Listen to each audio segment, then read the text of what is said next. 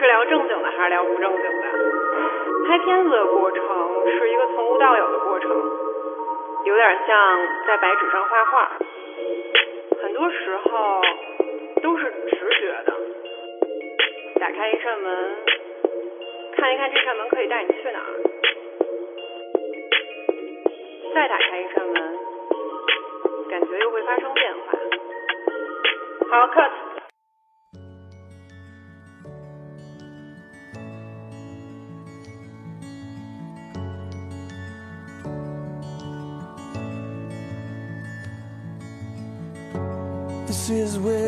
chapter ends. A new one now begins. Time has come for letting go. The hardest part is when you know all of these years when we were here are ending. But I'll always remember. 大家好，这里是互社电台。我们今天特别激动，然后今天的主播是我跟西瓜。 今天我们的这个嘉宾，其实他涉足这个领域是蛮新的，叫 vlog。然后我本身自己是一些很多 vlogger 的粉丝，然后我自己也会尝试拍一些呃 vlog 发在那个公众平台上。然后我们就隆重的介绍我们今天微博在微博有两百五十四万粉丝的 vlogger 竹子。大家好，我是竹子，然后今天很开心，然后可以过来跟你们聊一聊。天呐，太好了！我是西瑶，嗯，我是西瓜，你好，西瑶西瓜，西子味儿的，像是姐妹。西瓜其实好久没有来电台了，因为他最近在做一个选题叫“玩家”。对，职场玩家这个“玩”其实跟当时王朔写那个“玩主”的“玩”，嗯呃，是一个“玩”。我我想突出的不是说在职场里面做一些特殊工作，或者是说他在某个领域特别优秀的这种人，当然这也是一个要素。我想突出的是，呃，有这么一帮人，他们在职场里面能找到自己，能把自己的热爱付诸在工作里面，而且这种热爱不是说只爱热爱工作本身，而是。对生活的热爱体现在他工作里边儿，大家在他的工作状态里面总能找到一种快乐，能体会到他的快乐，然后你也想在你的工作中找到同样的快乐。我觉得这种人就是我这个专题里面想去关注到的这么一些人。如果电台里面有有朋友知道这些人，也欢迎给我们推荐。是的，是的。然后，竹子在微博的这个名字叫做“你好，竹子”。然后，西瓜是第一次怎么认识他的？我当时是在 B 站上给我推送了竹子的那个，我记得那个是一个什么内容，我忘了。可是我在里面看见了你的朋友，刚好我之前认识他，就那个冰清。嗯，啊，我看到他们，我说，哎，这个这个 vlog vlog 同时跟我生活好像有点接触，然后我就嗯点进竹子的主页看完了他所有的视频，天哪！然后我就觉得。这女孩生活很非常的就丰富，她的经历跟我不一样，所以我对她的生活首先是有好奇感，第二就是他呈现出来这个状态，就他永远都特别快乐，除了有一次，就我那提纲里面写，就你哭了，哭了就特别突然，你说我想哭，然后哗就哭了。我突然觉得，就是这是我第一次，因为我之前关注很多美妆博主，但他们在你面前永远是光鲜亮丽的那一面嘛，嗯，有个人设的感觉。对对对，但是我第一次看见有有一个 vlog，他是特别真实，说我压力真的很大，怎么怎么样，嗯然后我一下就特别喜欢竹子，对。嗯，我记得就是西瓜之前说，他觉得自己的这个这个职业非常神奇。对对对对对，就是非常神奇。就是他之前他其实是那个体大毕业的，然后他特别特别喜欢体育，然后结果就是在去年吧，是去年，他又采访到了王霜，一个女足的足球运动员，然后到现在他也是几年前看过你的视频，然后今天又采访到你，就觉得这个职业真的是很神奇。对，是我我也有这种感觉个。搜搜竹子嘛，就是准备这个提纲，然后我以我以为是我刚我看 B 站是第一次看见你，结果你写过就是你你好像就是之前那段婚姻经历的时候，就拍那个叫 Love Storage，对对。我突然一下有一个记忆，是我大学的时候在豆瓣上看到过你那个当时结婚的那个 party 的视频，我一下就是有有有种特别神奇、嗯那个时光倒错的那种感觉。对我我觉得我觉得这一点也是我我我这个人可能有点奇怪的一点，就是因为。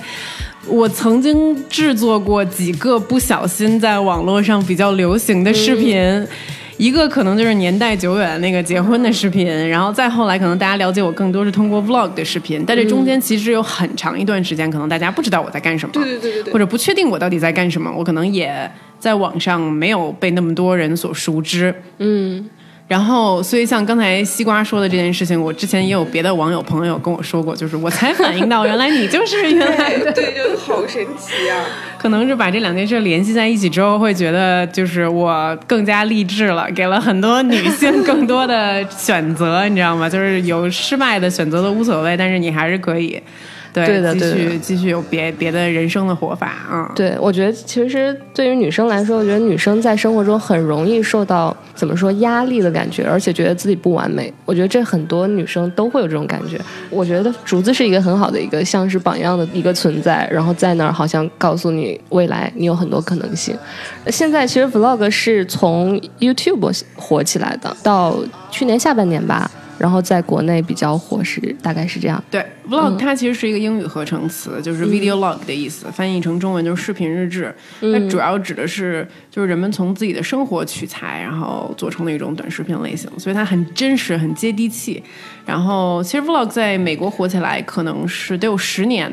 慢慢十年的时间酝酿了。那之所以会从美国火起来的话，我不知道大家以前小的时候有没有看过一种家庭录影带。嗯，就以前呃童年的时候，可能很很遥远的回忆了，可能偶尔会放一些美国家庭里面就是很好笑的一些。呃，画面啊，什么小孩儿从那个楼梯上摔下来啦，宠物啊对那些对宠物啊，对，其实就是呃，美国人很早就有用 DV 来记录生活的习惯了。对，然后呢，但是把这种习惯慢慢转换成呃更加专业一点，也不是说更加专业吧，可能就是更有系统化的一种视频的方式，叫做 vlog，、并且通过一种网络的载体 YouTube 上传，然后和大家分享。这种形式上面的转变，在十年前在美国发生，并且到现在都还很火。我觉得这可能也是一个就是追元溯流，其实他们他们一直有这个习惯。嗯，嗯，然后我看那个您之前说是在几年前，你感觉好像职业到了一个瓶颈期，然后开始选择尝试做 vlog，能讲讲当时那段经历吗？有不少朋友来问我说：“哎，呃，关于这个职业选择或者人生规划，你到底是怎么在一个个路口做出一个个重要的选择？”呃，然后我相信有很多人试着在笔记本上画过，就是 constant pros，就是我到底要画一个树状图，我到底要怎么走，看一看每条路的可能性，然后在你犹豫不决的时候，但是很多时候，我发觉我做重大选择都是靠感性，做小的选择反反而是靠理性。对，然后呃，无论是当时选择拍视频、拍婚礼，还是后来突然觉得说很喜欢 vlog，看了很多 YouTuber 的东西，决定拍 vlog，然后到发现 vlog 做的还好像还不错，然后慢慢开始真的认真的对待 KOL，很多时候都是感性的一瞬间，就是似乎觉得说，哎。还行啊，这事儿，哎，这个事情可以做，这个事情试试吧，然后就去做了。它其实并不是一个那么重要的决定，而当你做了开始做的时候，你开始有一些反馈的时候，我才觉得，哦，原来这个事情可以再认真一点对待。对，所以说，嗯，当时你你说的这个瓶颈期的这个事情，它可能确实存在，但当时我它并不是我拍 vlog 的一个巨大的一个动力，只有我开始拍了，然后受到了一定的肯定之后，我再回过来想，我就想说，哎，那也许以前的事情可以稍微放一放，我们可以朝新的路去走，嗯。对，对于这个瓶颈期的理解，我觉得我们都应该有所感受。像西瓜，其实之前是在虎嗅做电商这一块的，然后现在又回来重新做内容，就你是觉得那是那算是一个瓶颈期吗？嗯，我觉得是吧？就是我当然是觉得我在内容上嗯出现了瓶颈，因为我觉得我写东西会有一段时间是我不知道写这个有什么意义，然后嗯写完我也不满意哈，大家也不满意，那我是不是要换一个方向？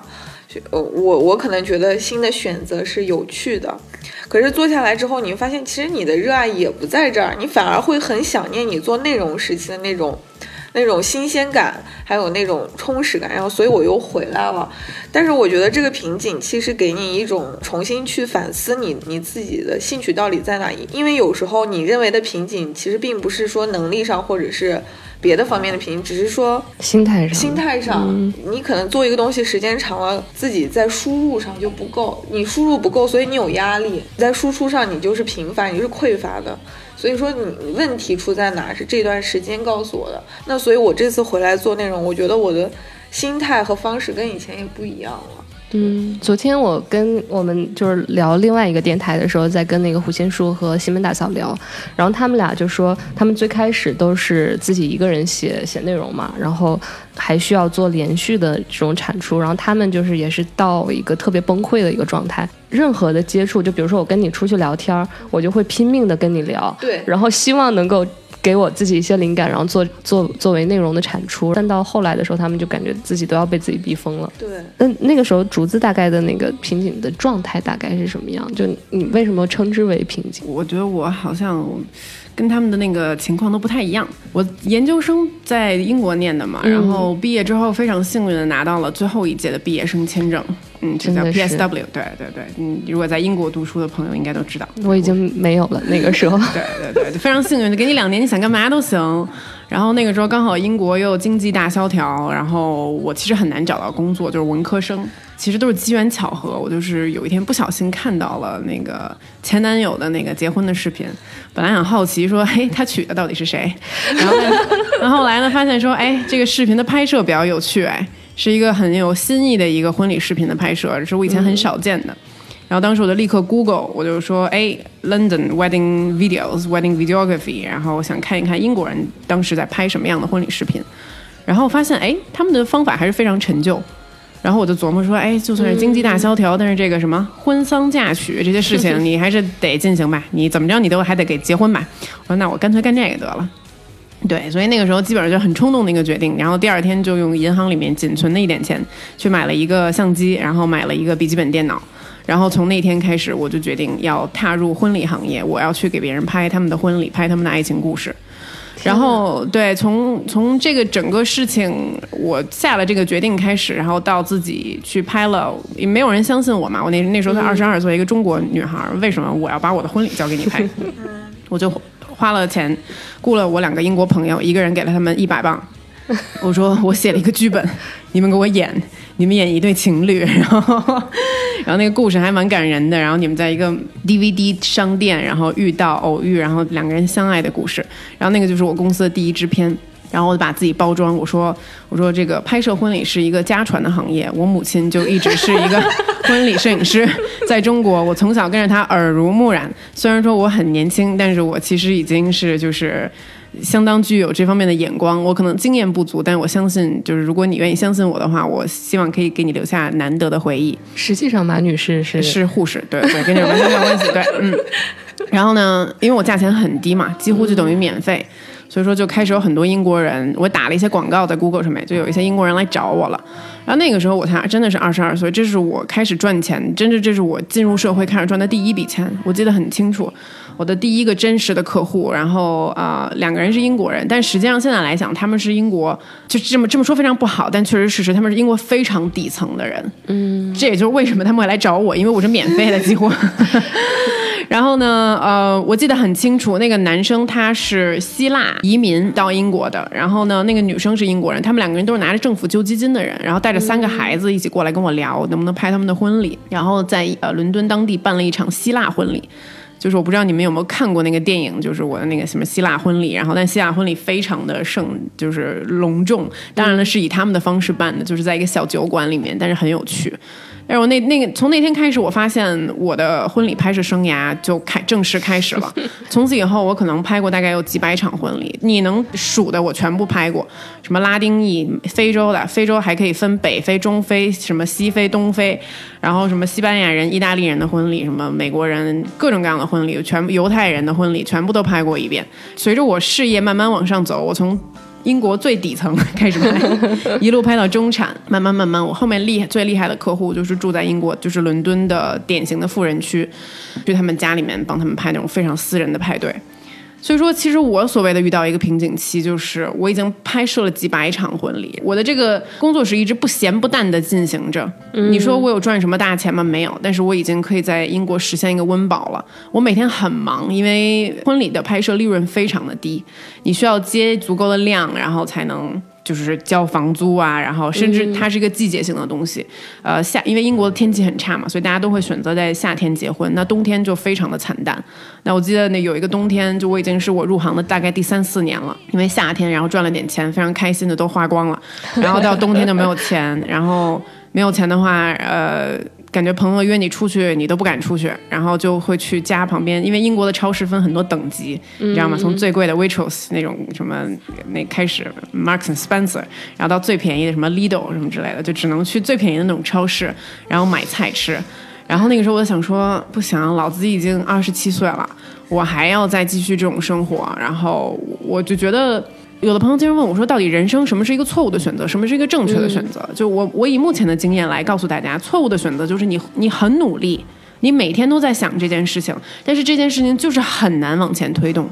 但很难有进展，这就是一个错误的决定。后来我刚开始做的时候还比较好做，呃，做到大做了大概三四年之后，你各种竞争对手也开始做得越来越好。其实说实话，英国人不舍得在婚礼上花钱，因为英国人的婚礼是不赚钱的。他们没有收红包的习惯，他们是纯花钱。真正舍得花钱的客户就是印度人和中国人，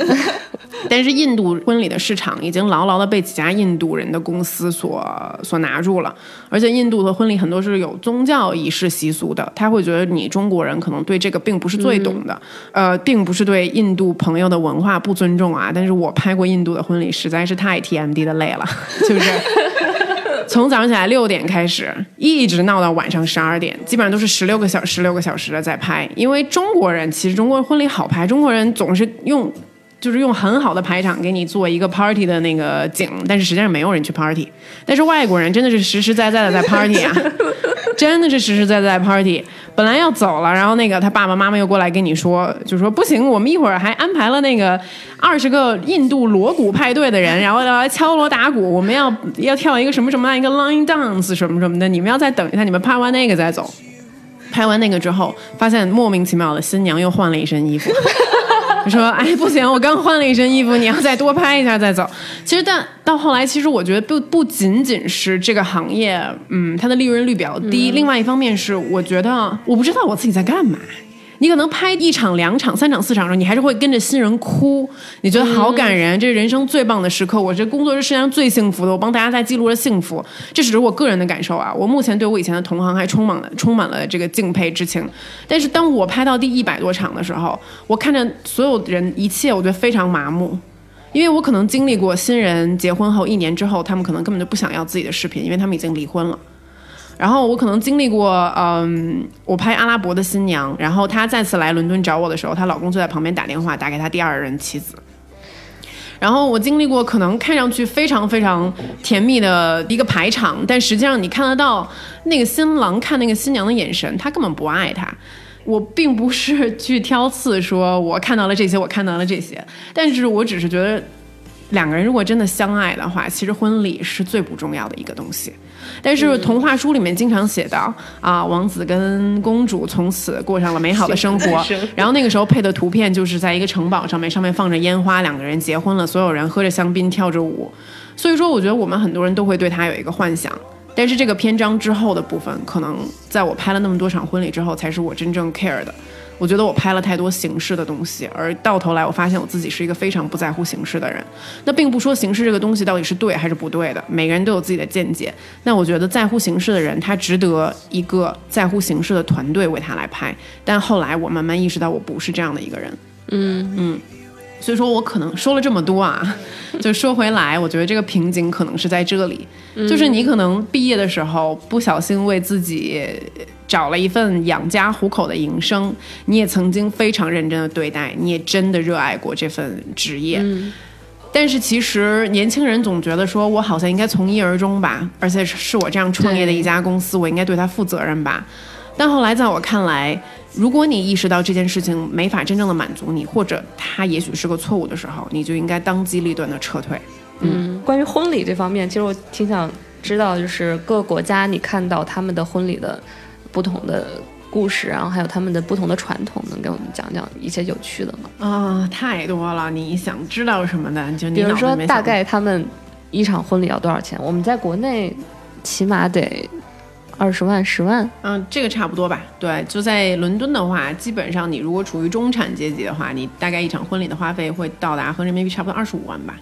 嗯，二十万到二十五万，当然这只是非常非常标准的一个价格，非常对对。然后你要是很有钱的话，那肯定是数字可以不断往上走的。嗯，对，然后呃，但是中国因为中国的整个文化是民以食为天的嘛，所以中国的婚礼其实更多的是像一个就是晚宴或者是午宴，一个吃饭，最终还是落到了吃饭上面。但是其实西方的婚礼之所以拍起来好看，就是因为它有一个仪式，嗯，它中间可能还会有一些就是大家站着然后聊天，然后喝香槟酒的一个时间。然后吃小吃、喝香槟，然后他也有一个呃坐下来吃饭的过程。但他坐下来吃饭的时候呢，他可能会安排很多的呃 speech，所谓 speech 就是演讲。嗯，呃，中国人其实很少会在婚礼上演讲。如果爸爸演讲的话，所有人都不会听，因为他就是说一些 就是感谢所有各界来的亲朋好友，什么祝我的这个女儿女儿和儿子什么喜结良缘，什么什么什么的，就说一些完全没有意义没走的那种心的话对对对，没有走心的话。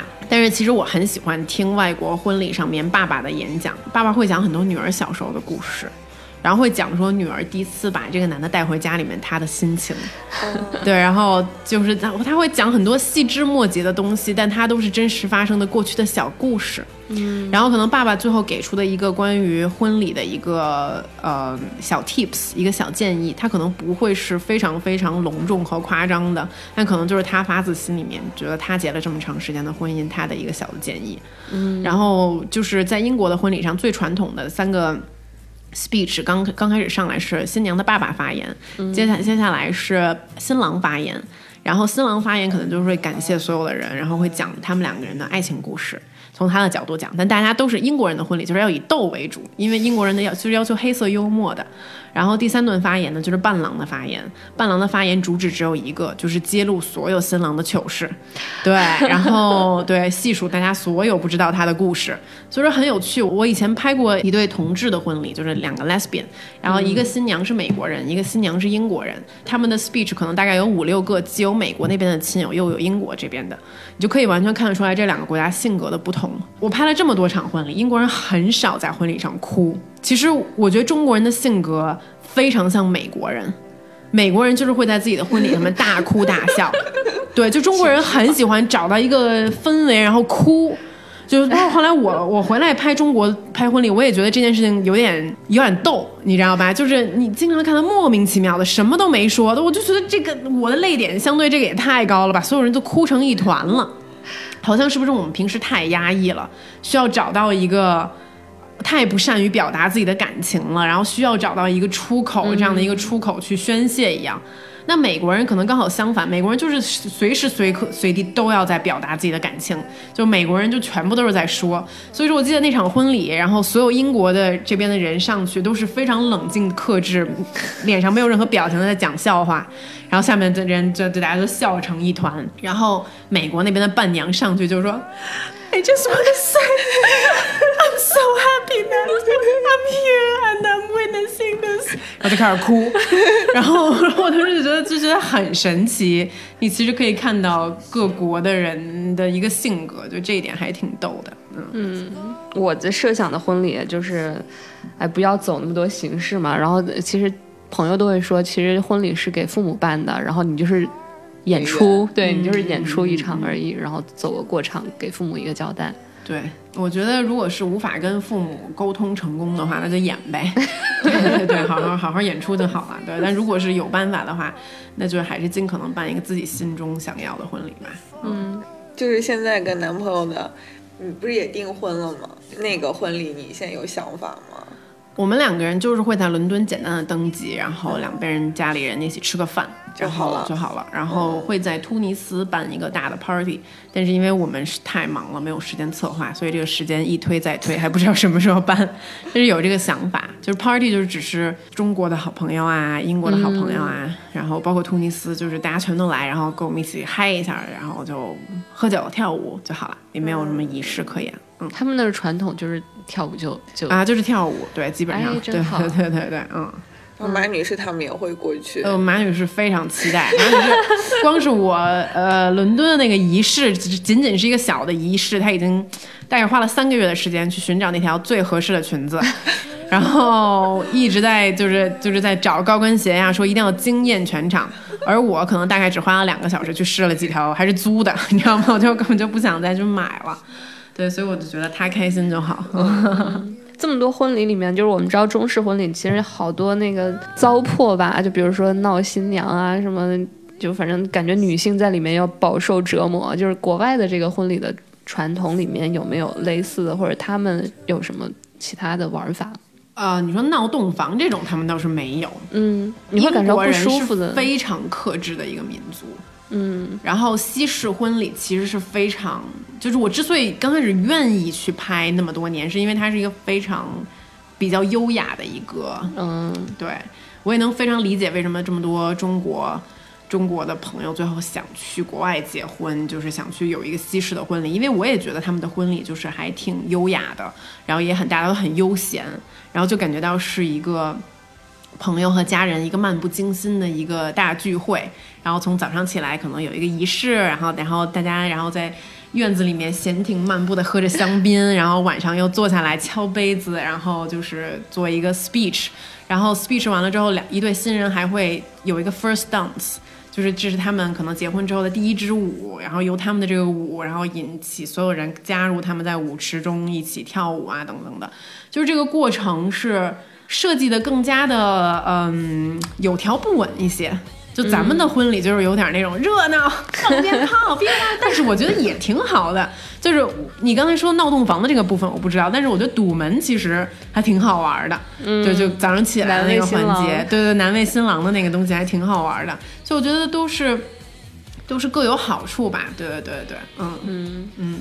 从最开始过得比较窘迫的时候，然后到后来拍了几百支这个婚礼视频，这中间最难的时候就是是怎么度过？是家里边会帮你？嗯，其实我大概大学毕业一年后吧，就不再管家里要钱了。嗯，对，然后所以说基本上到现在就很少再管家里要任何东西。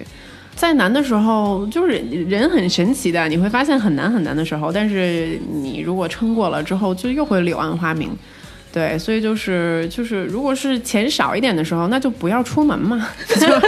对，在家里面就吃方便面就好啦。对，但是但是其实日子也没有那么难过去的。那最难的时候有把所有自己所有衣服都放在 eBay 上面卖。对，然后就是真的没有钱了，然后就把自己衣柜里面的衣服都挑出来，然后放在 eBay 上面卖，然后发现说，哎，卖的还不开心。然后英国有那种 car boot sale，就是那种大家把自己的车开到一个，你看那个时候我还有辆车，所以我还有最后的退路。对，我有辆二手车，对，很便宜买的，我就把我那辆车开到了那个 car boot sale，然后那你后面的那个后备箱就是当你的那个摊位嘛，我就把家里面所有可以卖的东西全部都带过去了。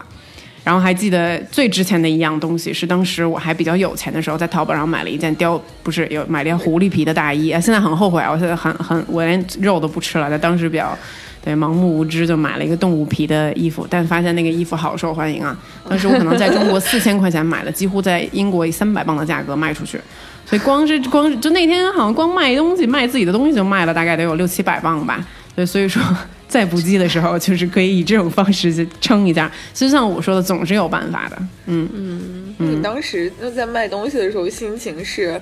是觉得哎，这事儿还挺挺有意思的，还是其实很悲伤？好奇，特别开心，就觉得。因为，因为我觉得年轻人就是有一种很盲目的傻，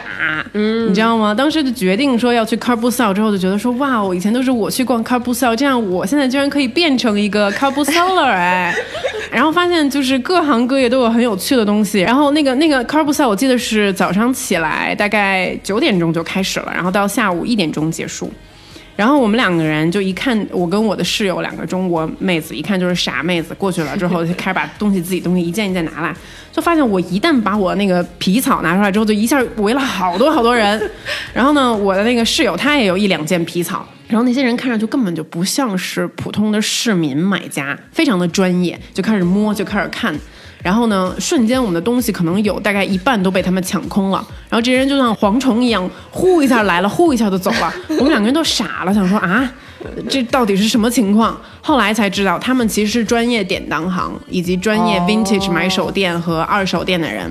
他会在早上起来最好的时间来刮一圈货，对，然后他再以更高的价钱卖给别人。但是后来来的人是真的是市民，他就可能会给你买价还价，因为他去开不小，他可能口口袋里面只放了五十磅而已，他怎么可能买得起你一双 Manolo Blahniks 的鞋？你知道吗？你放在那里，你你原原价六百磅买的，你你想一百磅卖出去，他都觉得你简直夸张，这到底什么牌子？我认都不认识。但早上起来的行家当然认识了。他看到他肯定是会觉得说：“我靠，这简直就是大便宜，我赶快把它卖走。”因为真正买他们货的人也是懂货的。嗯，对。所以现在感觉是不是贱卖了？对，呃，反正觉得都是非常非常有趣的经验。我记得当时，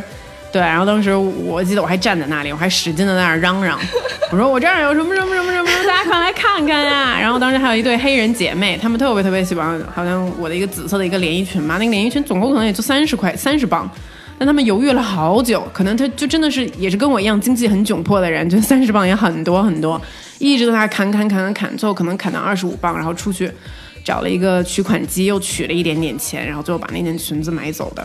然后，但是我觉得，无论是刚才我跟你们说过的拍婚礼的那些经历，还是说就是以前我很贫穷，然后干过各种各样很很荒诞的这些事情，对这些事情，在我看来。可能有在有一些人看来，觉得我好像是浪费了我的生命吧，就是我怎么就是有点不靠谱，就可能一个对自己职业有着规划、很理性的人是不应该去做这些事情的。但是可能在我看来，人其实都应该有一个呃迷惑的时期，就是晃荡的时期，在做一些不知道自己在做什么事情的时期。这个时期其实哪怕长一点，像我这个时期可能大概有三四年的时间，我做过各种扯淡的事情，包括结婚。但是，请你回过头来看，我觉得我从来都不后悔任何做过的一个决定，因为世界上的道理很多呀，也有很多聪明人写过很多聪明的书。你的父亲或者你的母亲，你身边的朋友或者你看过的某个智智慧大师都会跟你说：“我跟你说啊，这个道理是这样子的，你听我一句。”但是你不会听的，对，为什么？因为你不是自己磕出磕出来的这个伤疤，你没有真的流过血，这个道理不是你总结出来的，所以你不会轻轻易易的听别人，不然全世界的人都变成就是打折人了。对，所以我觉得就是为什么我就说不后悔，其实是一种很会会让你很快乐的一种生活的态度，就是因为无论我以前做过多么多的傻事，但是我就是不后悔，因为我如果后悔，我就不会是今天的我自己，我不会有这些想法和感悟了。嗯，但其实我觉得很多人在选择做你刚刚所说的那个所谓傻的决定之前，其实他们是犹豫的。就像你刚开始说你在央视实习是一个朝九晚五的工作，其实，在别人看来这是一个很好的工作，你可能实习结束之后应该想办法尽量留在那儿，但结果你自己知道这不适合自己。嗯，我觉得你想的还蛮清楚的，虽然可能是个大概的模糊的一个感性的，但是我觉得你还挺敢选。对我就是当时在央视。新闻频道嘛，然后做晚间新闻，对，然后啊，在那里其实本来你可以选择待三个月到半年的时间，然后我待了大概一个月，我就就想方设法想想逃走了，只是想最后想把最后的学分给混完而已，对，但是我觉得这个这个可能也在于我当时可能比较叛逆，对，如果是现在的我，我可能也会体会出不一样的东西来，对，当时觉得你教给我干的这些东西都实在是太简单了，对我觉得我每天都得跑过去，然后。因为晚间新闻嘛，所以我们上班的时间不是朝九晚五，我们上间上班时间是下午五点钟开始上班，嗯半夜十一二点开始下班。我说我来上班还得遭受着经常在地铁里面遇到色狼的危险，对，真是就最后就有点得不偿失。但是我觉得挺好的，也体验了一下到底是在这个企事业单位工作的感觉。对，嗯，西瓜很喜欢马马女士，嗯嗯，他想问一问，就是马女士她对你的影响到底有多大？我觉得我妈对我的影响非常的大，因为她就是一个活的，就是非常自由的一个人。目前更像一个家家庭家庭主妇啊，对，因为已经退休了嘛，对。然后，但是她内心是一个完完全全没有边界的一个人。普通的可能女儿跟父母之间产生的那些隔阂，在我家里面反而没有，不但没有，反而我觉得我妈可能是我身边思想最开放、最前卫的一个人。至于她为什么这么前卫，我觉得这就是一个谜一般的一个 谜一般的一个存在，就是其实我也非常的想知道。但是可能就是基因突变的原因吧，就是我妈就是一个非常奔放和自由的人，不然的话我也不可能有那么长的时间连续做出那么扯的事情。可能我妈都没有给我打电话说你赶紧给我回国吧，就不要在英国再丢人了，丢人现眼了，对，都没有。她基本上就属于那种你干嘛都行，不要死了就行了，所以他对你的预期就是健康的活着就好对，。健康就好了。除了关心我的健康，其他都无所谓，干嘛都可以。嗯，你会觉得他对你关心太少吗？不会，他对我关心非常足啊，但是他不会对我想做的事情有任何干预。嗯，他他会在问你问你吗？比如说你在英国那会儿特别迷茫的时候，就卖衣服的时候，嗯然后他会说：“哎，你最近在忙啥？钱够花吗？”之类的。我妈会总会问我钱够不够花，总想给我打钱，嗯 但是我都不会跟她说实话的呀。嗯啊、然后另外一方面，我觉得她真心觉得。就是我可能就是命大福大，总会自己 吉人自有天相。对，她觉得其实我可能虽然没有那么聪明，但是总有我自己的方法把很多事情给解决掉。嗯，你什么时候会想要说寻求一下马女士的帮助吗？就是比如说一个决定做不了的时候，你会想从来不会。对我就可能在比较小的时候，就可能二十出头的时候，还会打电话问他。后来发现，就是他们早就已经到了一个我来需要我来照顾他们的时候，是他们不知道如何该做决定的时候来问我的时候。嗯，对，所以说就是这个角色和身份的调换，其实早已经发生了。嗯，比如说有一些你在什么谈恋爱呀、或者结婚上面一些决定，你都是自己想好，是通知他们就行了，是吧？我是属于那种非常有主意的人。所以你觉得你的家庭，这是我的感受啊，我觉得他给你一种特别强的安全感，不管是你不恋家这件事情，还是你可以接受自己的失败。我觉得你对年龄好像也没有任何焦虑感，你从来不觉得说我到了这个年龄我该做什么我没有做，然后我就特别着急，好像也没有，我也没有感觉到这个。对，而且同辈的压力是不是也没有感觉到你身上有太多？对，对我，我觉得你们说的这些都对，你们说的都对。然后我希望马女士可以写一本书，然后。那本书可能里面充满了歪理邪道，真的。然后，但是那本书我希望她可以给其他的妈妈看一看，因为她是一个非常神奇的存在。这个世间当然是不公平的。首先，人就无法决定自己的父母和自己的出身。发生在我身上最幸运、最幸运的一件事情，就是我有一个这样的妈妈。嗯，对。然后，就像你刚才说的，他以一种奇奇怪怪的方式，对，给了我一个所谓的金钟罩吧，然后把外面很多很多女孩可能需要担心的事情一并都被我挡出去了，并且给了我一个非常非常打从心底里面的一个相信，就这些事情都与我无关，对，就是对，所以这个还挺神奇的，嗯。你比如说，在你成长的过程中，马女士会，比如说，她会告诉女孩什么，一定要注意自己的安全啊，就跟男生在一起的时候怎么怎么样，她会有这些方面的劝告或者教育吗？我觉得我妈妈非常的大胆，因为她会跟我回忆一些我以前做过的事情。比如说我初一的时候，我很喜欢隔壁班一个学习比我还差的一个男的，对，然后呢，我就我因为那时候英语很好，文科很好，我就偏科。然后我就我就说我说妈我要去给他补习英语，然后可能我们俩还要再看个电影。聪明的妈妈总会让孩子跟他说自己心里的小秘密，对。然后我妈妈从来都是就是你你有什么你就跟我说，然后那个我跟你一起解决，我比你的朋友们都聪明多了。你要跟妈妈说，就什么都跟她说。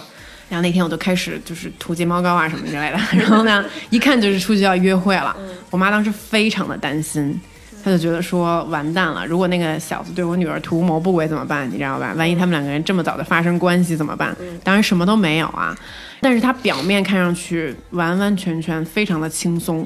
可能就跟我嘱咐了一句，就是说，哎，你们要做这个年龄做的事情啊，然后其他的事情，其他的时候你就就好好玩吧。然后我就轻轻松松的出去了，但是我觉得他可能在家每一分钟都在看着表，就祈祷我是安全的，没有没有事儿的。但是真的看到我可能晚上八九点钟的时候蹦蹦跳跳的回来的时候，他的心才落地。然后，但就是一个一个这样的瞬间，父母最应该意识到的是，你的担心你应该用一种聪明的方式去解决，把它放在自己的心里，而不要把这种这种东西表现的过于明显，已经传递到了你你孩子的心里，你孩子转过来会觉得你很逊，会觉得你不酷。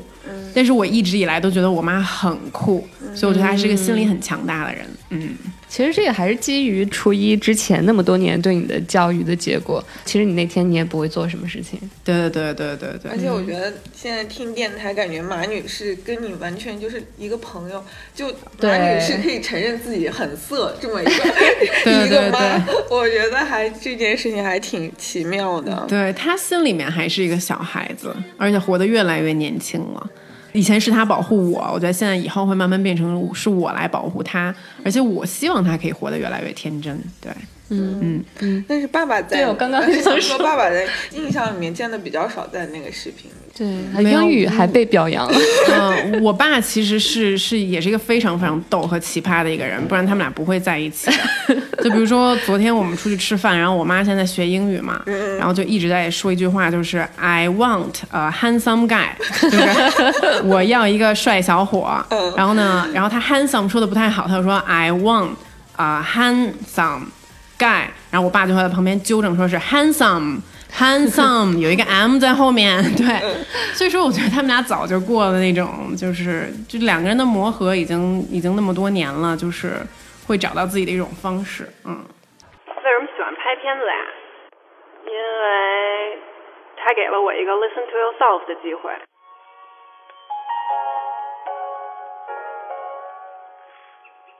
好像是一个自我探寻的过程。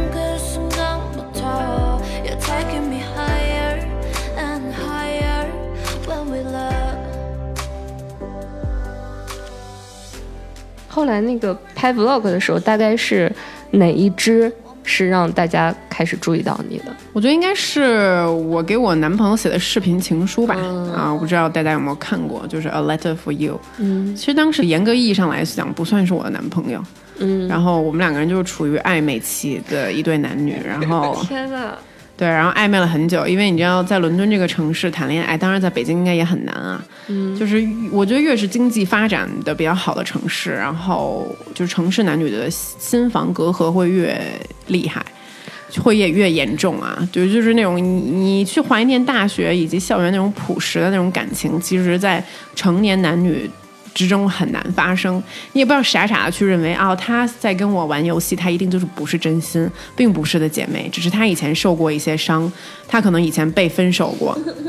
对他以他他以前尝试过轻易付出自己的真心之后得到的滋味，所以说大家都会更谨慎，不仅是他谨慎，我也会谨慎。如果是一个男人非常草率的见到我第一天，然后下第二个星期就恨不得跟跟我跪下来求婚，我应该会一脚把他踹开，因为这种人也根本不值得我去付出真心。回到这个视频上面来吧，然后这个视频大概是我们两个人认识了大概都有四五个月之后我做的一个东西。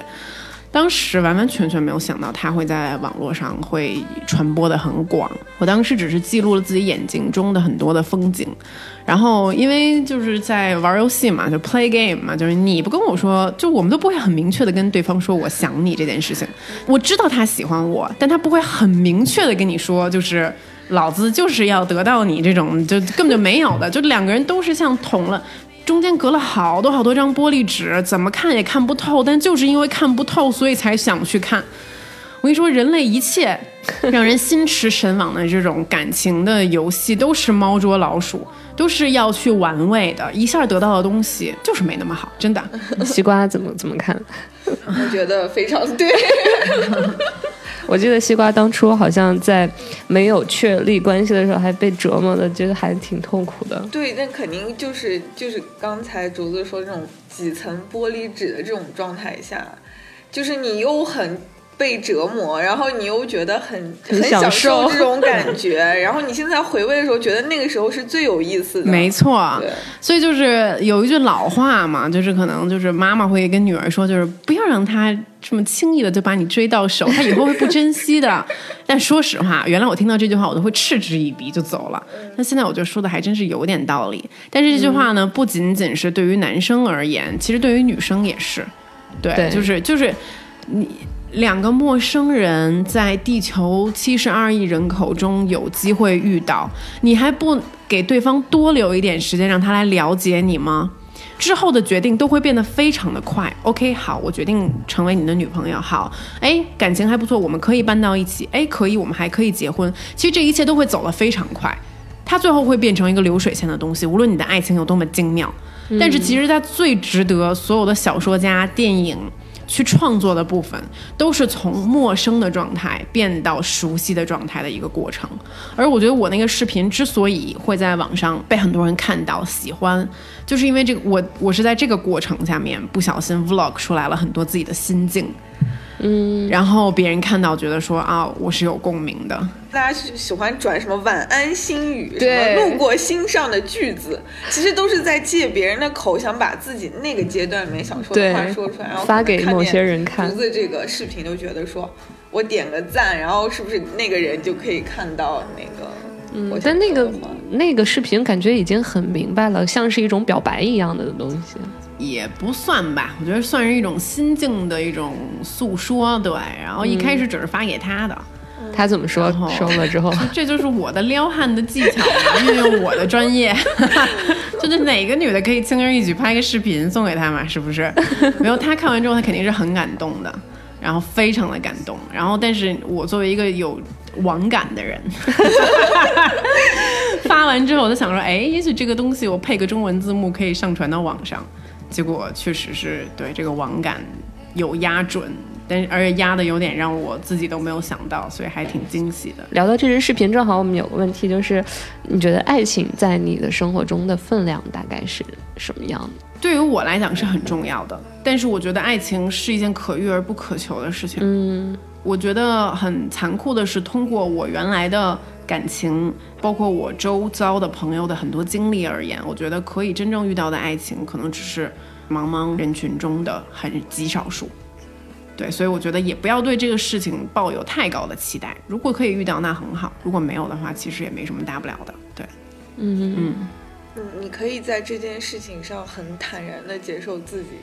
的一些失误和失败。我觉得我可以，对我觉得我原来有很多失误和失败，我甚至可以清晰的说出每一段感情里面我犯的错误，我当时是什么样的人。如果甚至我可以回看那个时候我的自己，我的我自己，我都会觉得说，哎呀，他这个时候看起来还挺可恶的，他这时候看起来一点也不可爱。天哪，这个感觉还挺很少有人会有这样对自己的想法，都会觉得是另一半的错更多。嗯，肯定是两个人都会有错误，对。但是我我也是我也是会看到那个时候的我自己，我会突然就就这样身体晃一下，觉得说啊，好可怕，他看起来我我不想再成为他。遇到值得的人，我一定要变成一个更好的自己。但其实感情里面推动是这样的，你一旦遇到一个可能是比较聪明、悟性比较强的人吧，你们都是在不停的推动着彼此成为一个更好的人，才能对对方更好一些。这个东西听起来是一个非常俗的话，但当你感知到它确实在你生生命中发生的时候，这个时候你会感叹爱情的力量。嗯嗯，我看到最近那个男朋友来中国学 英学学学中文文，然后这个决定是你们两个怎么定的呀？我男朋友是一个跟我呃成长背景还有工作环境完全不一样的人。嗯，呃，他是做投行的，然后呢，他从小就是个学霸，然后学习特别好，然后我从小就学习不好，然后也很淘气的那种。对，然后呢，嗯，他一路都是非常的顺风顺水。呃，包括大学毕业之后，他本来拿到了就是剑桥大学给他数学系 PhD 的 offer，但他也没有去，就直接被伦敦的一家投行录用去了伦敦。几乎在最短的时间内升到了一个还不错的一个职位。但是这一切都在他遇到我之后发生了瓦解啊！真的，我完全完完全全就是一个跟他成长的经历完全不一样的一个人，就是自己刚才跟你们像你们说的混沌了很多年，然后在瞎闯瞎闯。莫名其妙，他跟我说，他从我身上看到了一种他想要的东西，嗯，就是自由的东西，然后可能是犯错误的勇气，嗯，他发现作为一个优等生，他太害怕犯错误了，他害怕失败，导致他人生选择的所有路径都是别人认为说最优的路径，然后他上的是可能他。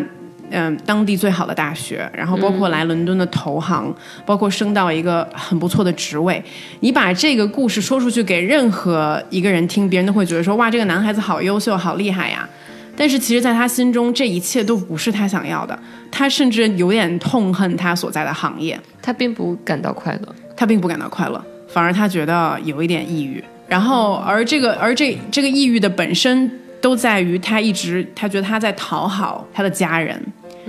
嗯，或者他身边他在乎的人，他想让别人觉得他很优秀，所以他去做了这些事情。也许他的行为是一条，可能是一条捷径，更短的可以通向别人眼里的成功。但是他发现别人眼里的成功跟他自己眼里的成功完完全全是两回事情。所以说，在我们认识大概两年之后吧，也经过很长时间的纠结，然后反复的犹豫，然后商讨，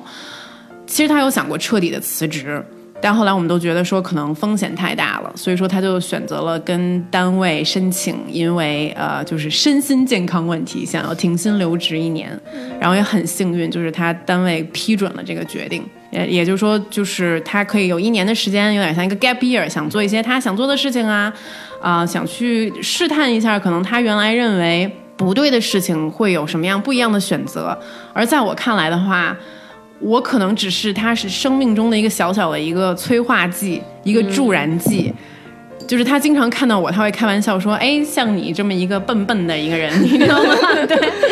就是怎么可能就可以走到今天这个人生的这个位置和境地？你知道吗？每天看着你开开心心的把一些事情给做了，而我每天要很痛苦的把很多事情做了的时候，他就会觉得说，也许人生会有不一样的过法。”所以说，来学习中文也是在他探讨很多这个选择中的其中一条。对，嗯，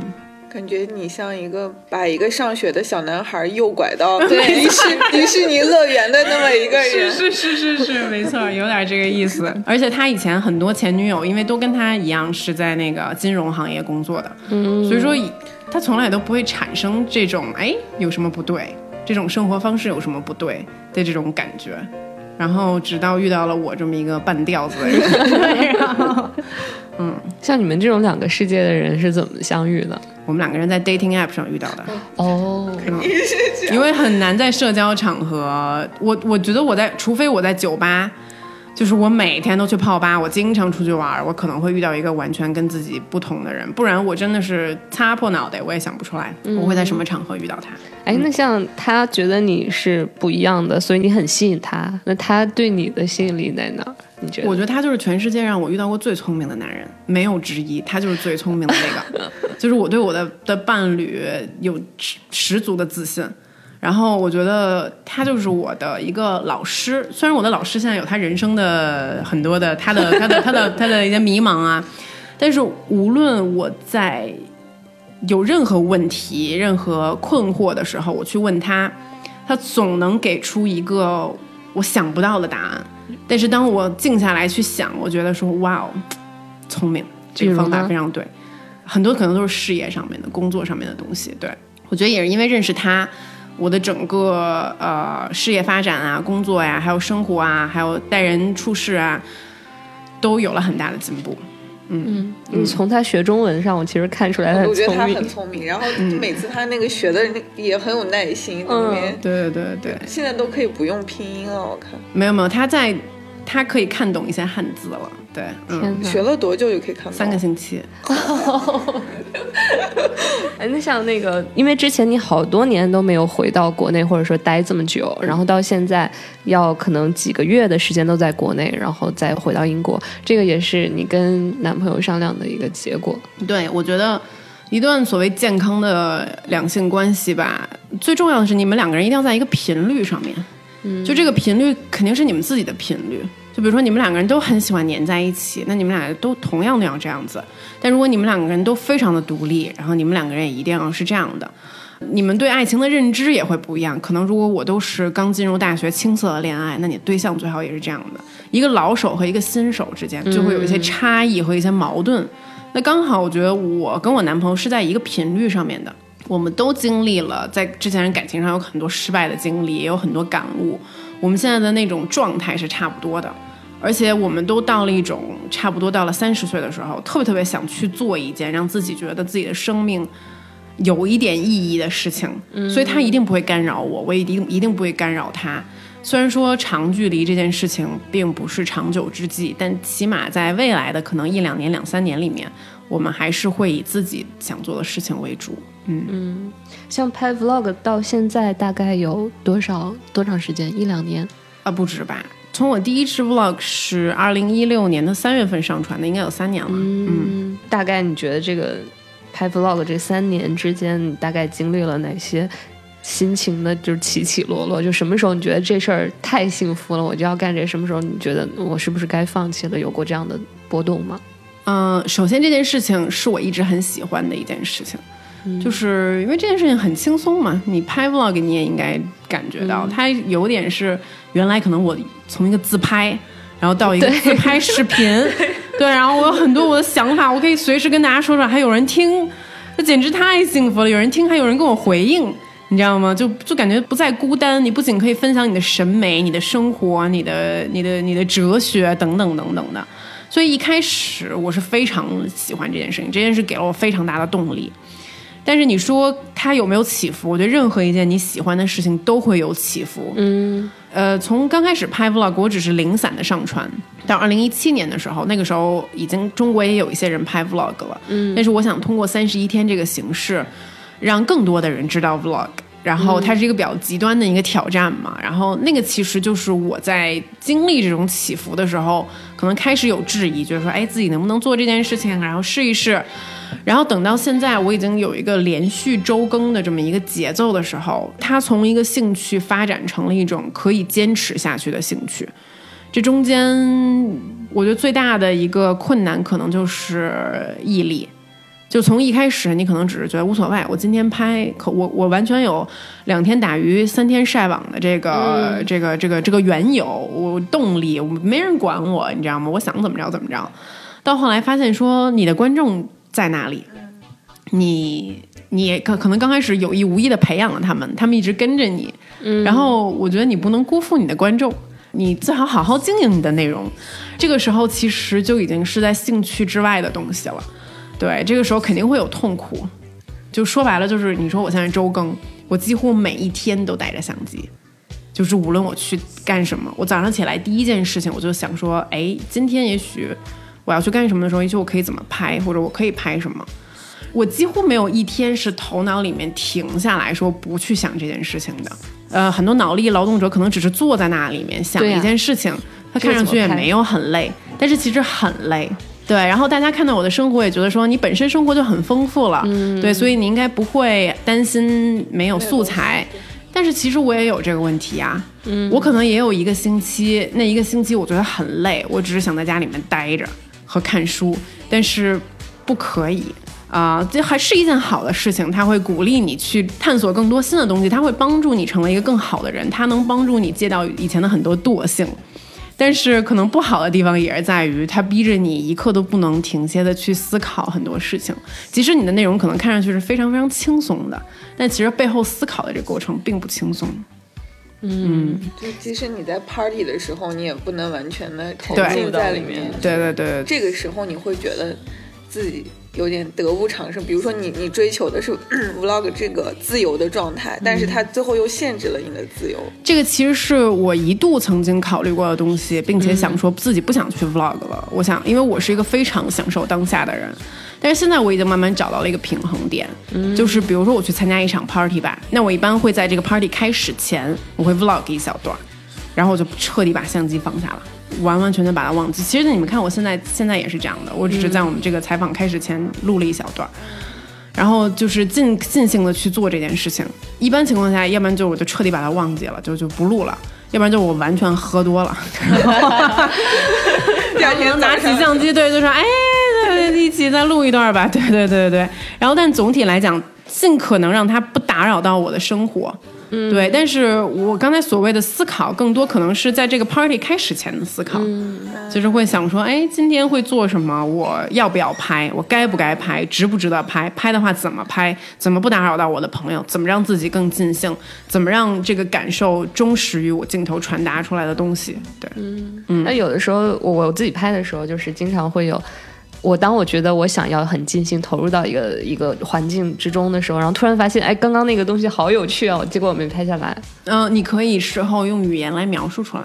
啊，嗯嗯。那还有没有一种情况是你为了丰富你 vlog 里面的内容，可能你需要去编排你的生活？从来没有。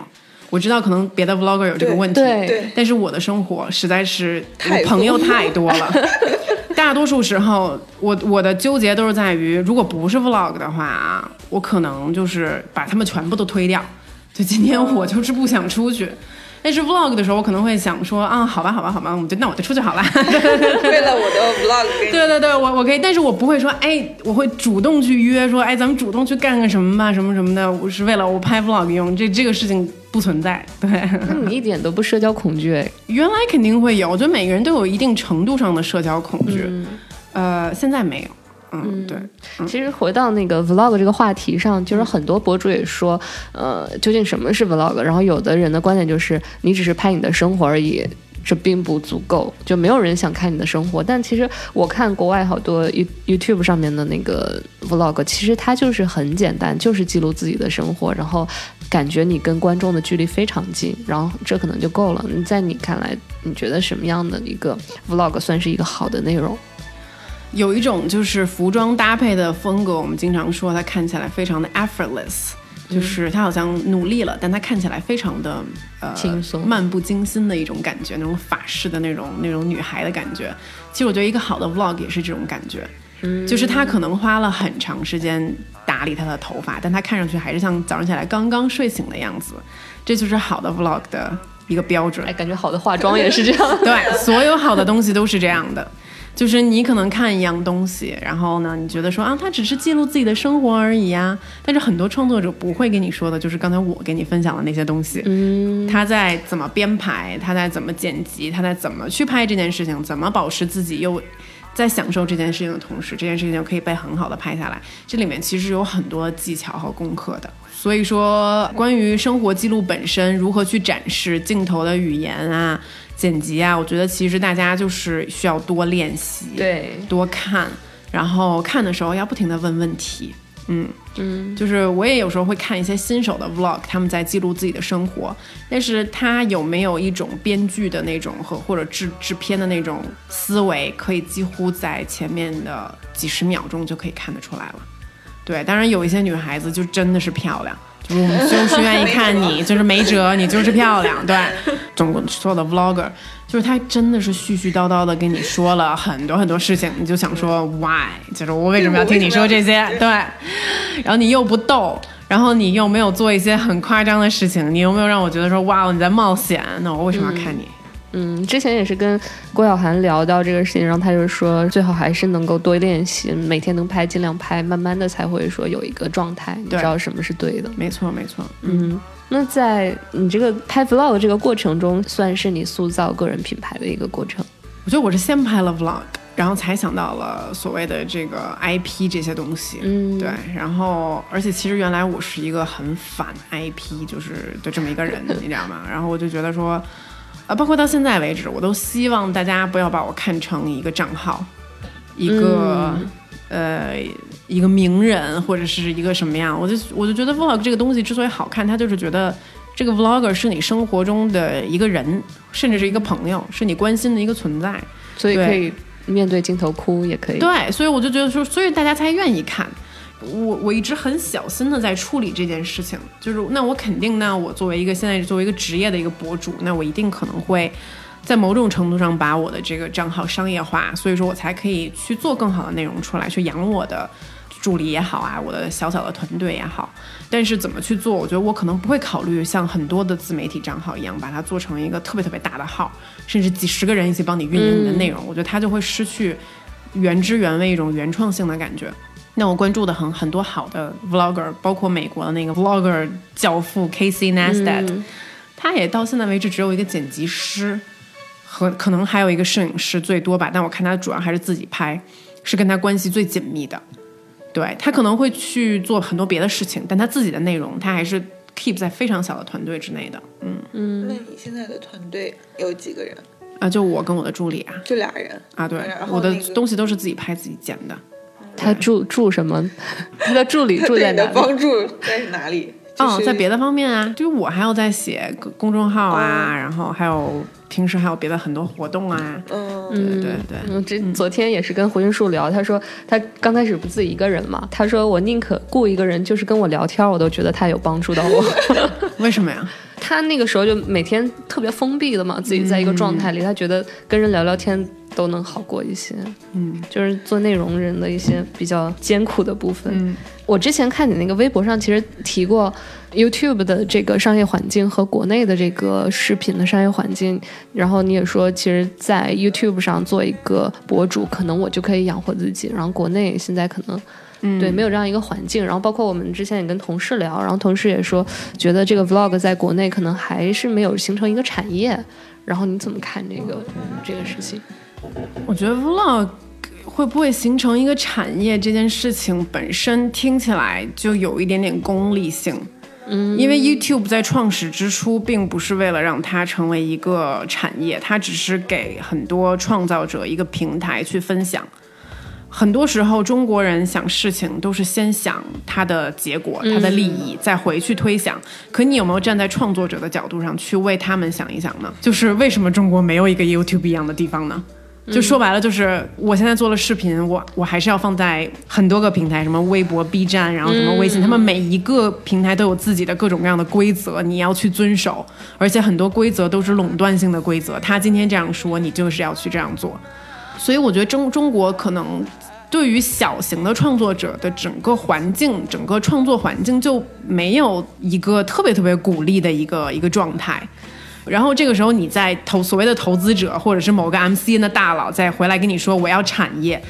不好意思，培养一个好的 vlogger 不是那么简单的，不是你随便说两句说产业在哪里，这个产业就会形成的。他可能是真的是需要找到有创意的人，有创意的人给他时间，给他土壤，去仔细的琢磨这件事情到底应该怎么做，怎么做得更好。等着这些好的创作者一个、两个、三个、四个、几十个、几百个、几千个出来，我们再谈产业。到时候可能是你过来求我们，而不是我们去跟你说啊，这里有一个产业，你要不要投？嗯嗯，现在现在就是你觉得现在国内好的 vlogger，就你刚刚说的几十个、几百个、几千个，对于你来说现在是已经够了，还是说现在远远不够远远不够？远远不够。现在我觉得好多人都在发，甚至可能是有一。质量对对对，有人就是已经用了这个鱼龙混杂这个词，就感觉谁都想过来插一脚，然后然后很多人都在发，但可能是不是就是好的内容其实还是很有好的内容还是很少。我觉得这个东西现在被很多人知道了，挺好的。大家先都得参与进来，然后之后我们再再讨论。而且现在其实基本上火起来的 vlogger，他们大多数都是有广告和编剧、电影的背景的。你很难是完完全全一个素人。然后，但是素人的话，就是我特别逗，我说话很逗，要不然就我很美，你总得占一条，我是这么觉得。嗯，我最喜欢的一种女人是 powerful woman，既温柔又硬朗。我觉得那是一种特别强大的人格魅力。其实我一直都不明白，为什么玩具店里卖给小女孩都是公主裙、魔法棒、白马王子的梦。如果说创作者寻找的都是心中那个最理想的形象，那么 princess 的概念永远都不在我的创作原则里，也不在我的人生信条里。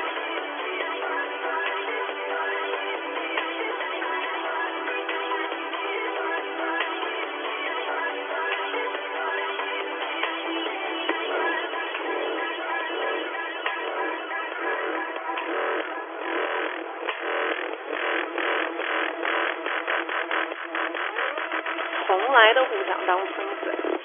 只想当个 queen。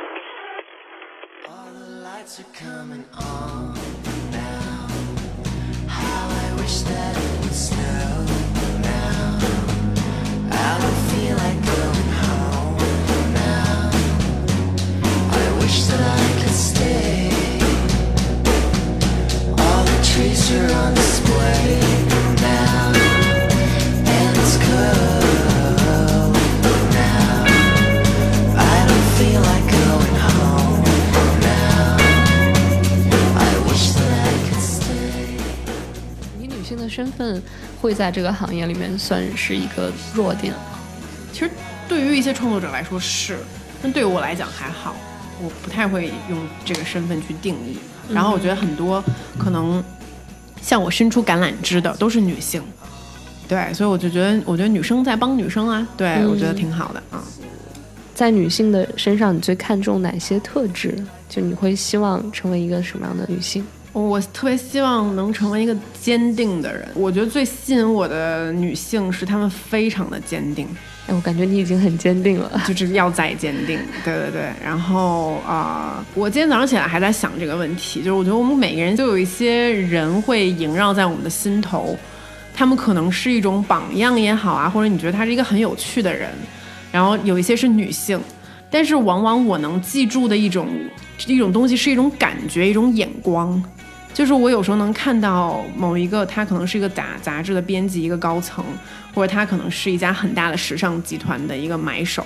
他已经做到了一个职业上面非常非常光芒、很耀眼的一个位置上面。但是其实你经常看到他，他的眼神里面多了比男性成功者的一份从容和善意。嗯，对他可以做到，也许做事情的时候很凌厉，但同时他还是一个妻子、一个母亲，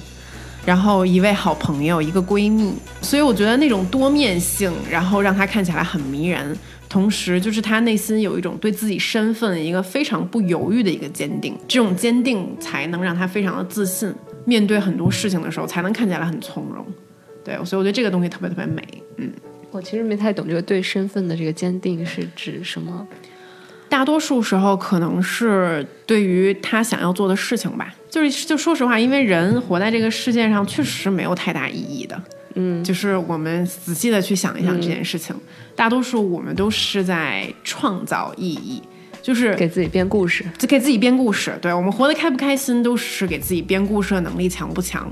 但是人有很多种活法，你看透了这件事情，并不代表我就要一直悲观下去。嗯，对，那我觉得所谓那种坚定的人，他就是有很强的故事编剧的能力。他可能从很年轻的时候就看到了，就是我一定要去做那件事情，我一定要把这件事情做成，这件事情带给了我快乐。就他的感知非常的敏锐，嗯，他能抓住一种感觉，并且愿意一直跟着这种感觉走，那是一种近乎于直觉的那种坚定和敏锐吧。嗯。嗯，现在讲了这么多竹子自己的故事，然后我也想说，现在其实很多年轻人之前有一个什么调查，就是说现在年轻人最想做的这个职业就是网红，就是所谓的网红，其实我们也可以理解为博主。就是你对于这些想要做自由职业的这些年轻人，大概有一个什么建议吗？就就以我自己的经历而言吧，我觉得目前可能我是不小心当了网红，但是也许可以当网红的原因是因为大家很喜欢听我说故事，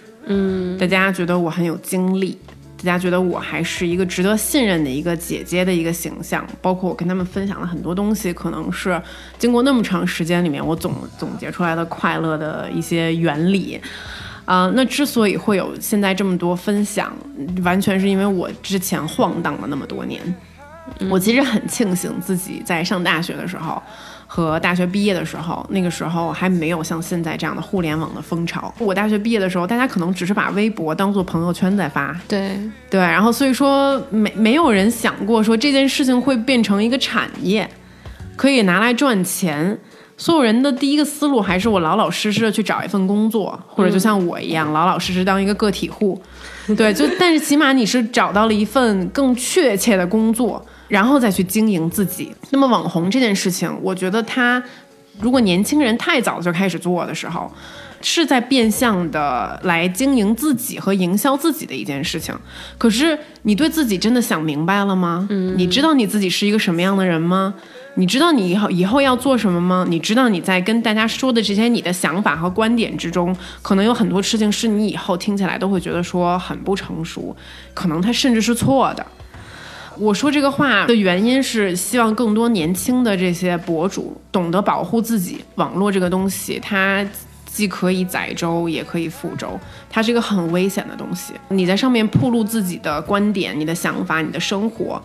可能有一句话没有说对，就会被所谓网络水军喷子。把你就是弄得体无完肤，尤其在这个互联网时代，想翻船这件事情是太容易了。但是，也许对于一个三十岁的人来说，就是可能我们早就把这件事情看透了，也不会把对这件事情那么的在乎。但是我可以想象，可能对于一个二十五岁甚至更年轻的一个博主来说，他会觉得这件事情对他整个人生会造成一个毁灭性的打击。嗯，对，所以我觉得还是要稍微谨慎一点，可以有更多先开始更多自己的生活，再去经营网络的生活。嗯，现在这些喷子，你的评论里应该也有，他对你的影响大吗？现在不大，我几乎已经不太在乎这些事情了。当然，以前有过一段时期，就是会很在乎，就是想说，你们凭什么这么说我呀？你们真的了解我吗？哼，然后就，然后就特别不忿儿，然后就可能会跟身边的人说一说呀什么的。包括我之前也有受过一定程度上的那个，就是网络攻击啊什么的。然后，但是现在就觉得说，就爱怎么说怎么说吧，时间会证明一切。但是好的这些好的评论啊什么的，会是你做这个事情最大动力吗？呃，会是，但是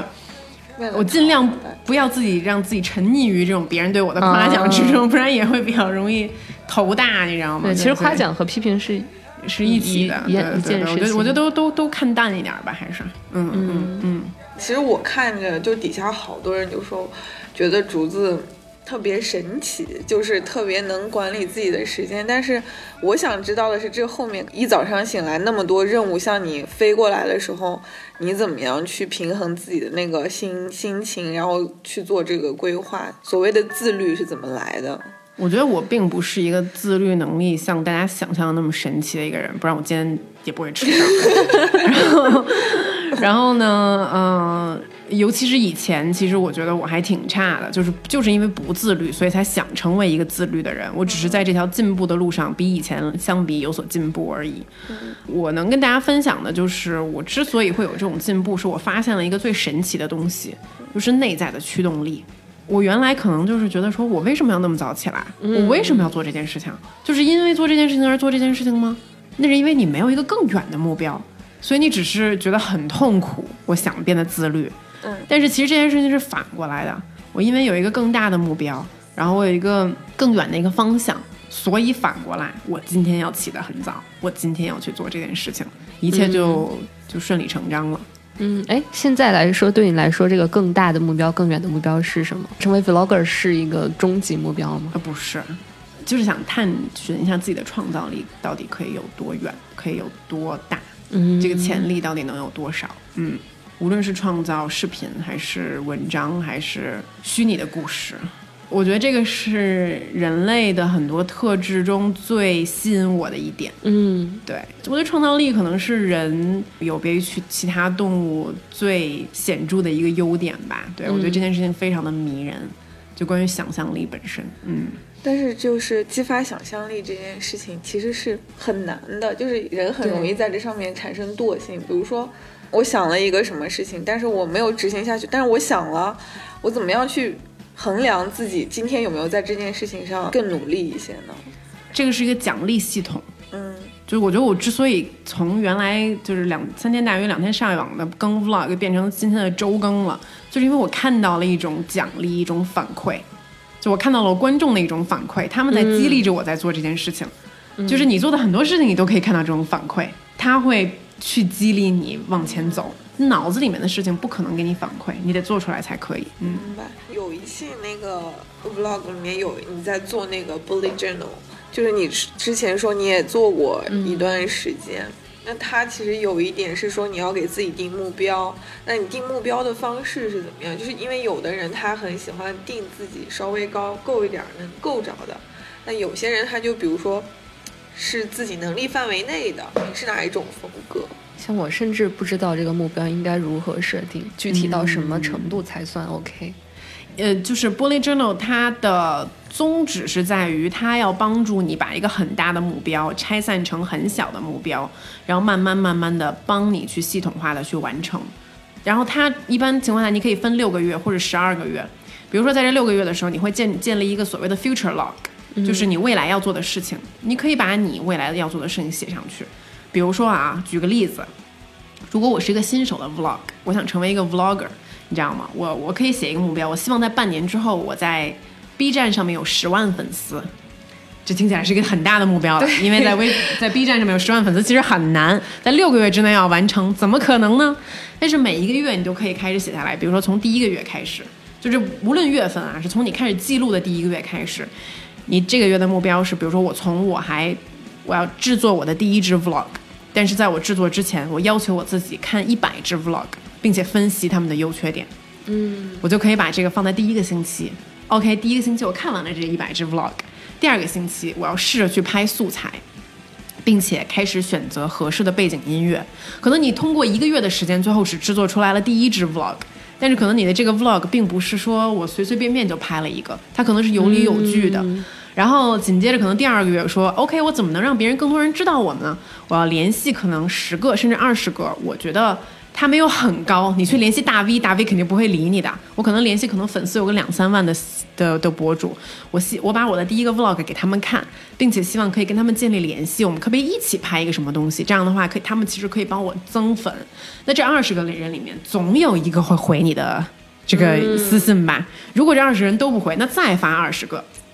总之，我第二个月的目标就是可以和两三位其他的 vlogger 博主共同出镜。就是其实这个东西它是一个方法，我从一个大的目标，然后分解到每每一个月的目标、每一周的目标、每一天的目标。这个就是 Bully Journal，它试图帮你理清了一个思路。当然，这个思路就是人人都可能会有，但是一个笔记本可能会让你看得更清晰。对，然后呢，那怎么去制定这个思路？那其实你就可以去问问你自己。嗯，对我怎么把一个很大的任务拆解成很小的任务？嗯，那这个 bullet journal 会让你感觉到你的那个面对工作的一些未知的焦虑啊什么的有很大的缓解吗？我觉得会有一定的缓解，因为因为人之所以会感觉到焦虑，就是因为你脑子里面可能有大概三四件你想做的事情，但你又不知道如何开始去做，他们就像很乱的麻线团一样在你的脑子里面缠绕。但是你开始做笔记的时候，你就是决定，老子今天就是要对付你们了，对我要把你们一个个全都拆明白了，到底从哪里先开始。所以说，你每一天看似这个麻线团它还在拆的过程中，但你已经在做这件事情了，所以你的焦虑感就会有所缓解。嗯，那你一天结束的时候会反思自己的一天吗？其实不太会，我我觉得这，但是这个是一个非常非常好的习惯，对。然后我觉得应该去做这件事情。嗯，然后你那个公号上的文章，你你是你是有有计划，就是比如说我过多久就要去写这么一个东西，或者给自己定一个目标，说我这周一定要产出一篇公号文章这样。目前没有给自己这么大的压力，对。但是我觉得，因为我并不是一个像胡心树和西门大嫂他们都是以公号为主的吧，嗯对，所以就是我可能最在乎的是视频，对、嗯我一个月现在大概会做六支视频，对，然后呢，其实这个量已经很大了，对，然后我要在做这六支视频的基础上，然后可能再去做一些文章类的分享。对，然后所以说就是看自己能力会不会能不能达到，但是没有很硬性的规定说一定要怎么样。对，比如说我哈，我今天定了几个目标，我还想写几千字怎么样？那我可能看一书，看着看着我就一看看了几个小时，就拖延了我的计划。那你你在现实生活中会不会有有哪几件事情也会对你造成这种拖延的可能？嗯，大多数上瘾的事情我都不做，比如说是看剧，故意避免吗？故意避免；对，打游戏、看剧，然后这些我全部都不干。对，然后我浪费时间的东西就是出去跟朋友吃饭，然后可能看电影会，然后看闲书啊什么之类的这些。但但这些东西还是对你自己就就相对没有那么的浪费时间。但如果你真的让我打游戏打六个小时，我可能会非常的心痛，对自己非常的失望。对对对对对。那你这个放松放在哪里？怎么放松自己？就出去应酬算是一个也是一个放松，跟朋友在一起是一种放松，然后跟男朋友在一起是一种放松，可能就看书也是一种放松，看电影也是一种放松。就是除了 vlog 之外，现在在拍摄都有哪些方面的视频啊？就是主要是商业合作多一嗯些，对，然后也有一些自己想拍的东西，但是。但是在中国做自己想拍的东西，要不然就是你自己愿意投自己，要不然的话你就是还是去拉赞助，对，所以说就是也不是那么容易的一件事情。嗯嗯，你生活中一般会把钱的大头花在哪个部分？是化妆品、护肤品，还是你比较在意衣服的品质？其实我原来是一个就是对此没有太大观念的人，但是我有一点就是我一直都没有很追求名牌这件事情。对，然后啊、包括如果关注我很长时间的的观众也应该发现，其实我很少穿当季就是很火的一个 piece，所有的博主都在穿，就是我很少穿。因为首先第一，我觉得这个东西它变得太快了，我要是天天去抓它，就除非我是一个时尚博主，不然我觉得对于普通人来讲实在压力太大了。所以说，时尚并不是我消费的最大的一块。嗯，我觉得我的消费观就是，可能你赚的钱有一半